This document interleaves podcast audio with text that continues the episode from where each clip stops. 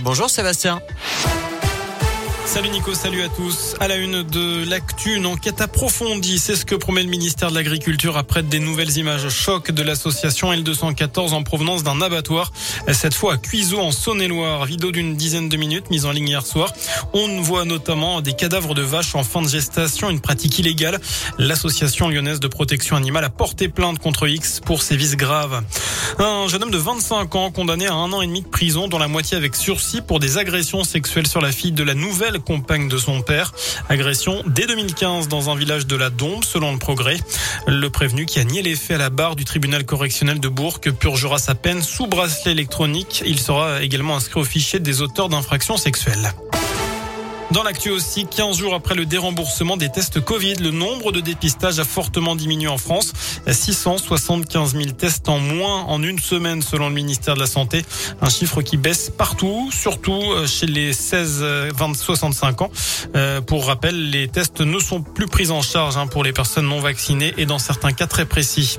Olivier Véran reconnaît que la situation est compliquée dans les hôpitaux. Dans une interview à Libération, le ministre de la Santé évoque une hausse de près d'un tiers des postes vacants chez les paramédicaux par rapport à l'automne 2019. D'après lui, des unités sont obligées de fermer temporairement ou de réduire la voilure faute de soignants, faute surtout de pouvoir en recruter. Un député de la Loire menacé de mort, Jean-Michel Miss, a reçu un message qu'il a partagé sur Twitter hier soir. Pas la première fois qu'il est ciblé. Le 16 juillet dernier, quatre jours avant l'examen du projet de loi sur l'extension du pass sanitaire à l'Assemblée nationale, il avait déjà reçu, comme d'autres députés de la majorité, un mail contenant des menaces de mort. La réforme de l'assurance chômage entrera bien en vigueur le 1er décembre. C'est ce que confirme ce matin la ministre du Travail, Elisabeth Borne.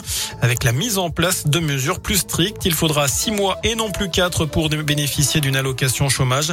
La dégressivité, elle, s'appliquera plutôt à partir du sixième mois et non pas du huitième mois comme aujourd'hui pour les salaires au-delà de 4500 euros. Il raconte trois années de calvaire. Les parents d'Alexia Daval sortent un livre aujourd'hui. Isabelle et Jean-Pierre Fouillot euh, publient Alexia, notre fille, aux éditions Robert Laffont. La jeune femme a été tuée en 2017 par son mari Jonathan, condamné depuis pour meurtre.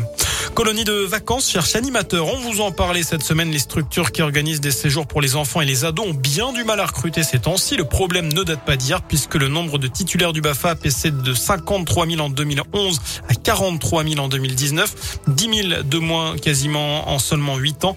Du coup, une aide exceptionnelle de 200 euros va être versée à 20 000 jeunes qui passent le BAFA en 2022. Mais faut-il finalement le rendre gratuit? C'est la question du jour sur radioscoop.com. Vous avez jusqu'à 19h pour répondre sur notre site internet. Enfant en foot aujourd'hui, c'est le tirage au sort de l'Euro de foot féminin. Tirage à 18h. L'équipe de France connaîtra donc ses adversaires du 6 au 31 juillet en Angleterre.